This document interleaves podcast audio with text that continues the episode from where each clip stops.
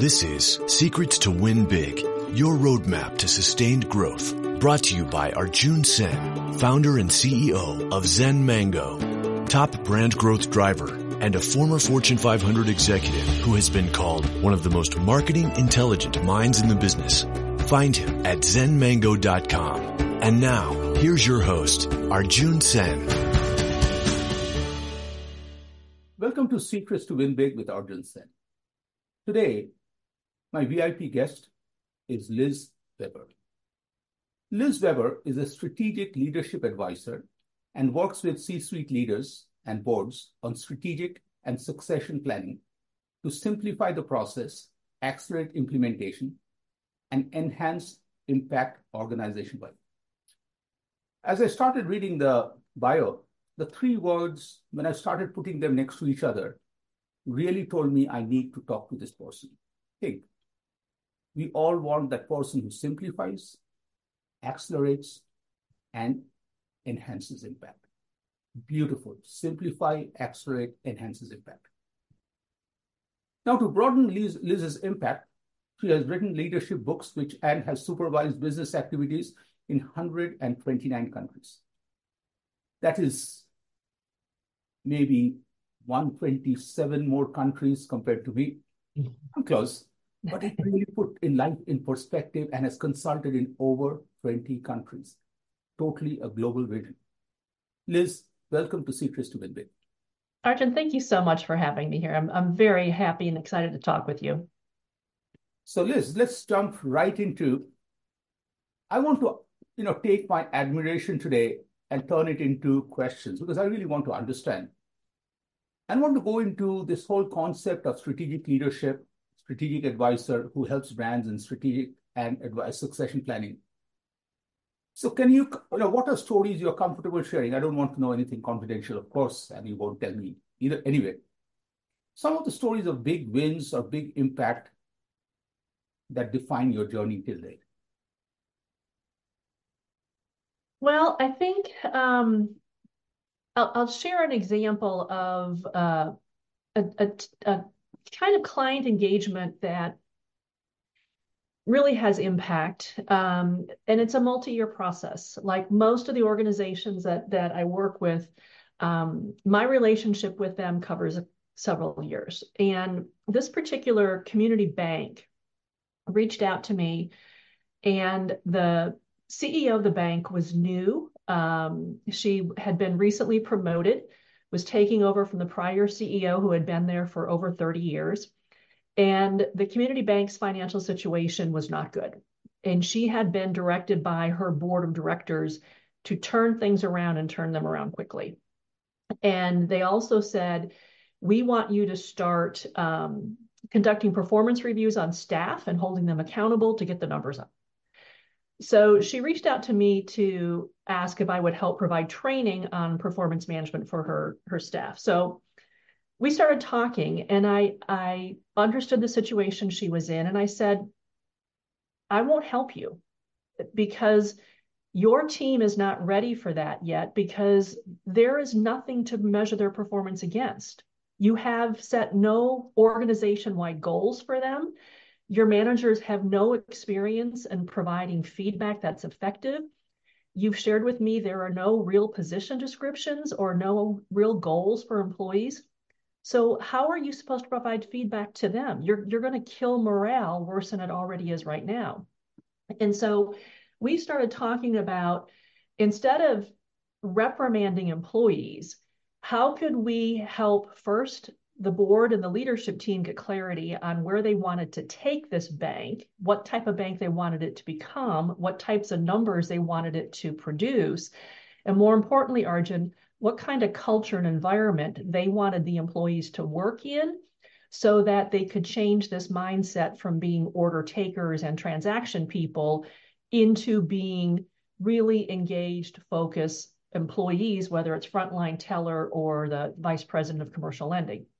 And so we started a process, and it took seven years of strategic planning, working with leadership development, working with um, all of their leaders, providing company wide training, working with their board of directors to help them understand what we were what we were trying to do and winning over the skepticism of the board and working with them through a lot of employee departures that were self-selected and others that were not to change the culture to a point where seven years later that bank for four years in a row has been a top 200 community bank in the US in profitability.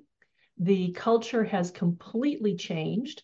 Where um, the last time I was there, we had a company wide training program, and employees are coming in and they're laughing and they're talking and they're talking to each other across branches. Completely different environment. So a big broad level explanation of working as an advisor is predominantly helping the leader or leadership team. So being a leadership advisor is really helping the board or the leadership team um, understand what do they need to focus on and in what order to get the results they're looking for. So in this particular situation with the bank, it wasn't performance management. That would have done more harm than good. That now is part of the process and was part of our project, but it wasn't the first thing to do. Um, it was probably about the 12th thing that we did with them. Wow. So long answer to your question. No, I love that. And you know what to me, what right away connects to is if you don't have the goals there, you don't have the culture there, you don't have the path there, what are you measuring against? And you know, this connects to I was working with a professional golfer, and he connected practice to purposeful practice with feedback. Without the purpose, there's no feedback. Mm-hmm. I really love the way you paused and helped because otherwise, you would have, or any other, you know, Liz would have made some money putting an amazing performance appraisal, but you would have taken something which was broken to completely shatter it and taken it to a point of no returns in that journey. Absolutely. So, Liz, what made you choose this path? I'm sorry? What made you choose this path to help leaders in this journey? Oh, um, that actually, Arjun, was a result of my capstone class when I was an undergrad at the University of Wisconsin in, in Whitewater in Wisconsin. I was studying international business and I had taken every class and I was in my senior year. And that capstone course was being taught by a man, not a professor, but an individual called Jim Farrell. And he was this thing called a consultant that I had never heard about before. But what he said he did was he worked with businesses and owners to help them be more effective as owners, as leaders, as managers in whatever they were doing and whatever they were providing to see their blind spots. And I thought, that is fascinating. But in talking with him, he said, you can't really do this until you've got experience and you've got credibility behind you, because otherwise no one will listen to you. So years go by, um, and you know, I've worked with the State Department, I worked in other organizations. I started my own company initially as a training company. And as my clientele grew and clients started getting comfortable with me and I started doing project work with, with them, this leap into consulting and advisory services became a natural segue. And it really was driven by something I think you can probably relate to is the trust that I had built up with them in work that I had done with them prior. It may have been some training that I had done with them. They may have seen me speak at a conference, but they had uh, they had established a relationship with me and me with them, and that that trust really helps to to them value what I have to say from an advisory perspective. I really love the way you build this. Is you found passion, you build confidence in yourself by seeing yourself do it successfully. You build credibility, and that led to trust. And all of us want to get to trust. What we realize is there's no shortcut. You have to do the Liz way. And as that consultant talked to you about, is see the blind spot, but you have to go and do it first. And I really love that. Commitment, confidence, credibility, and leads to trust. Mm-hmm. Uh, anytime you're starting any engagement, how do you connect and engage in the unique challenge? Because every challenge is different. And of course, after that, I want to lead to different countries. But initially, like, is there a first step that you always take in this journey of seeing the blind spot? Um, to be honest, the first the first thing that I I do is I just start asking questions, and then I stop talking and I listen. And uh, you know, usually when someone comes to me and, and says, you know, we would really love your help with X, it may be helping our our C-suite develop their leadership skills, or it may be working with our board, or it may be with strategic planning. That's usually a part of what they think they need and it's usually by listening to them and then helping them by saying, so Arjun, here's what I here's what I heard you just say. And then I will rephrase what I've heard them say as another challenge. And then say that leads to this type of an issue as well. And so I I help them uncover additional areas of concern that if they're not addressed, the main reason they're calling me isn't going to go away. Because as you well know, in, in leadership and organizations, everything is so intertwined that you have to understand how the pieces connect. Otherwise, you're going to have this domino effect in the wrong direction. And we want the domino effect to go in the right direction.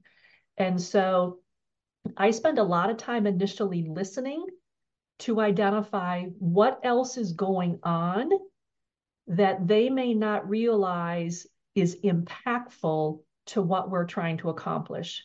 And how can I identify with them when we need to bring that new issue into the pipeline to make sure that we continue to make the progress that we want? I'm just taking every possible note because Liz, you're taking me to school. and Liz, what I like is the framework that you have. Okay? This to me is a universal lesson you demonstrated to any one of us in any industry. First part was easy, ask questions. Second, you said, Arjun, listen. Third, rephrase. Then, you know, uncover additional areas then validate. And at the end, it's all about not the one piece, it's about all the pieces, but more important, how these pieces connect. And then I really love the way you headline the whole thing is the domino effect has to go in the right direction, not the wrong direction. Mm-hmm. So let's make it a little fun. As you have worked in different countries, different cultures, how did you have to adapt? Like any examples where you really have to adapt totally? And I'll give you a personal example of mine is growing up in India, which is always in my heart, even though I've been away from the country for nearly 40 years. I was at a business meeting. The meeting hadn't even started. We were having breakfast, and everybody was giggling over breakfast, I asked for tomato ketchup. And then somebody told me, Arjun, you forgot, in India, you have tomato sauce, not and after that, it was simply downhill. Like I was being defensive and more defensive I was. So are there any example stories of, you know, I was, I'm not trying to trivialize, I'm talking about a bigger picture, culture, understanding was very important as you build the credibility, the trust that more help you move forward. You know, I think that the the thing that I have to spend some time researching and really keeping front of mind um, when talking with people from from different cultures, from different countries, um, and different industries, is learning the proper protocol and respect for hierarchy. Because in different countries, um, sometimes the hierarchy cannot be ignored. And in other cultures, there is more latitude in in in more of a you know an informality that is acceptable and with that goes the suggested pace of change um, and and with that situation it's a matter of adjusting the expectations of the client from the outset of you know here in the states when i'm working with a client on strategic planning that that plan building process can be as quick as you know a couple days to several months. Um, with a client from a culture that is highly hierarchical and requires protocol through different layers of leaders, that process takes a lot longer. That happens in some Latin cultures, and that happens, I'm, I'm thinking of Germany, um, in some Scandinavian countries as well. It, it, it just, it takes longer. And, and so with that, it's just a matter of, um, I'll just say again, me having expectations that I need to pull back on myself and having expectation differences with the clients, being very clear with them of what they can expect and how fast we can move things along. And I think, you know, when you were initially talking about learn the protocol, respect the hierarchy, I was like, okay, I got it.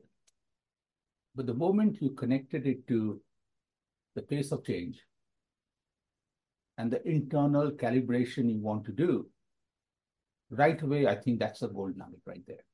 Mm-hmm. I'm mm-hmm. an driver. I'm taking the same Liz from your place to the airport, or I'm bringing the Liz after a procedure home. I have to understand and respect the pace you want me to drive that day. Mm-hmm. First, when you say, Arjun, I'm a little behind, I'm not going to maintain the speed limit, but I'm just going to be very attentive on the road that I don't miss a turn or anything because I really don't want to lose even a minute. Mm-hmm. On the other day, understanding that today you are healing and you've entrusted me, I want to go slow. I may even ask you, hey, do you want me to pause, get you a bottle of water? Like, I think it's a total different, and I have to forget my natural pace. And I think that's a huge thing that you taught us there. Mm-hmm. Is it's not your natural pace. Mm-hmm. It is, and the two examples you gave about the Scandinavian country or Germany or South Latin America versus US, I really think is priceless. Mm-hmm. Now, shame on me for generalizing, but I do it anyway. Is as you go through, are there some common traps leaders, especially leaders who are just taking on a new role, always fall or mostly fall? Uh, traps that leaders are taking on a new role fall into the the most common thing, Arjun, that I spend time with leaders who are new to their role, new to the role in a new organization, um, is not, they don't fully understand what they're supposed to do in that role. Now, I know that sounds really basic and patronizing, but what I end up talking with them about is let's say for instance Arjun you're you've been with with XYZ company for 15 years. And in those 15 years you worked in the operations division and you moved up you were manager. Now you're VP and now you're an executive VP and the jump from VP to executive VP for many people on the surface, it's like, oh, well, yeah, he's got some more responsibility, maybe a bigger region, but a way bigger paycheck. But they don't understand what it means to jump from VP to EVP and how you need to think differently and behave differently and lead differently as an EVP versus a VP. And it could be at an executive level, like I'm speaking now, or it might be jumping from team leader to supervisor on the floor. I spend a lot of time helping leaders understand what is your role in this new job? What are you really supposed to be doing? And yes, yeah, some of that's in your position description, but you and I both know most position descriptions aren't really well written and don't really accurately reflect what they what people want you to do in a job. They don't they don't really describe what they want you to accomplish so that they view you as successful and you feel feel successful and your team deems you successful. So I I really help try to uncover what does that look like. So as an example, I was working with um, a woman last year, very smart, senior level woman. She an engineer by trade, technically brilliant. Um, had just been hired into a, a very large organization and was taking over a new team. And she said, Liz, I've never been in the C suite before. Um, and this team is looking for me to produce. I'm not really quite sure what that means. And, and one of the things that, that we talked about was in addition to the position title she had and the certain technical inf- insights she was supposed to be bringing to the executive suite, what we talked about is looking around that executive suite table, what skills are missing, what attributes are missing that you can bring to the table and fill that they don't even know needs to be filled yet. And so that's what I'm getting at is identifying what else can you bring to the table to help the organization succeed that they don't even know they need yet. So Liz, I want to take a step back. And this is a trick question. Okay. I'll tell you the trick part in a second. So based on your entire experience and self-reflection, what would be three words or compound words that you would use to describe you? But before you answer, here's the trick. I've gone and asked three amazing individuals who know you. And I have their thoughts right here.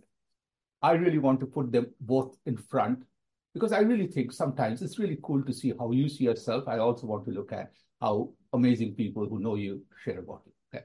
But I'm, it's all in good spirit. Okay? So what are three words or phrases that you use, will use to describe you? Wow, this is exciting. Um, I would say I am um, honest. I would say I am straightforward. Um, and I would say um, boy, I would hope I'm smart and helpful. Smart and that's four words. Oh, that's fine. I, I think you like the other ones even better. The first one people talked about was calm. Second was calculating, but in a bracket in a good way, referring to strategic. Third is credible slash proven. Fourth is caring, both personal and professional. And the fifth, I really want people to say about me always is never doubt when I recommend her. Wow. And, and I think, you know, that's the part where sometimes, you know, this is what I really feel that, especially for a professional like you who has so many years of experience, we don't get a chance for to find out what people actually think about, you know. And I really feel this is this was so much fun that I really love the three things you built. I think you build the building blocks on who Liz is, honest, straightforward, smart, and helpful. And that whole thing about calm, calculating in a good way, very important because calculating could be the other kind of calculating. We don't mm-hmm. go there. It's credible, proven, caring. I really think that is the result of who you are. And I really like the way both connect. So that really is fascinating. Okay. Well, thank so, you. That's really neat. I'm glad. So now I want to go into, you know, by saying that in your professional career, has there been any moment where you faced a challenge, adversity, where you had some self-doubt, but more importantly, I don't want to pry into that side. I really want to know when there's challenges, which each one of us have, how does Liz navigate out of that? That's a really good question. Um, and I appreciate you said that everyone deals with because we do. You know, every everybody has those moments, and you know, I'll, in all candor, I I have them. I have them. You know, sometimes when you look at the calendar, it's like, wow, there's not a lot going on right now, and you wonder, eh, you know, has has everything I've ever done come to mean nothing? Um, and I I flash back to years ago when I first started my business, and um, things were rough. It was hard getting things off the ground. And to this day, I'm forever grateful to my husband because he said, Liz, you are good. And when you're good, the money will follow. And of course, being his wife, I rolled his eyes and said, yeah, right. Um, and wanted a quicker answer. But but his his words were true and it, it goes back arjun to what we we somewhat talked about early in our conversation um, i have found over the years that when times are tough when when i'm you know doubting whether i'm making a difference or whatever honestly what i do is i think back to the clients that i've had great relationships with and i've always had great success with them and, and it's been able to help them fulfill their mission and do what they believe is important and do it better. And and it, it invariably makes me feel better. And then ironically, I don't know how it happens. Invariably, the phone starts ringing again or the emails start coming in again. I just I reflect on the relationships and the work that I've done. Wow, love that. So I want to move to a fun part of our conversation. Okay. At the end of this podcast, you open your email and you get this evite. You, Liz Weber, have been invited to plan this event. This would be an event where an 18 year old Liz Weber, Liz Weber today, and let's say a 100 year old Liz Weber will meet. So there are two questions. Question one is, where will you plan this event? Anywhere, you choose. And secondly, I just want to know one thing each one of you will say in that meeting. What will the 18-year-old say? What will Liz today say? And what would be the 100-year-old say? So first of all, what's the location? The location would be the beach in Cabo San Lucas. Wow.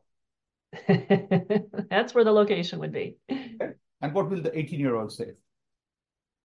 Um, after she says party on, um, she probably would say, um, I hope someday I can bring my family here and and enjoy it here. Wow. What would Liz today say? Liz today would say, I'm happy I can bring my family here and enjoy it. Okay. And Liz 100? Uh, spread my ashes. this is where I want to hang out. so, Liz, this was a fascinating conversation. The reason I say fascinating is I really loved the way you took a step back. And if you, not if, you are a magician in what you do, instead of showing us magic, you showed us how magic is done. Okay, that really is the fun thing. Like magic, you watch, uh, you know, it's okay, but seeing how magic is done and showing the framework really was fascinating. So I really appreciate you taking the time.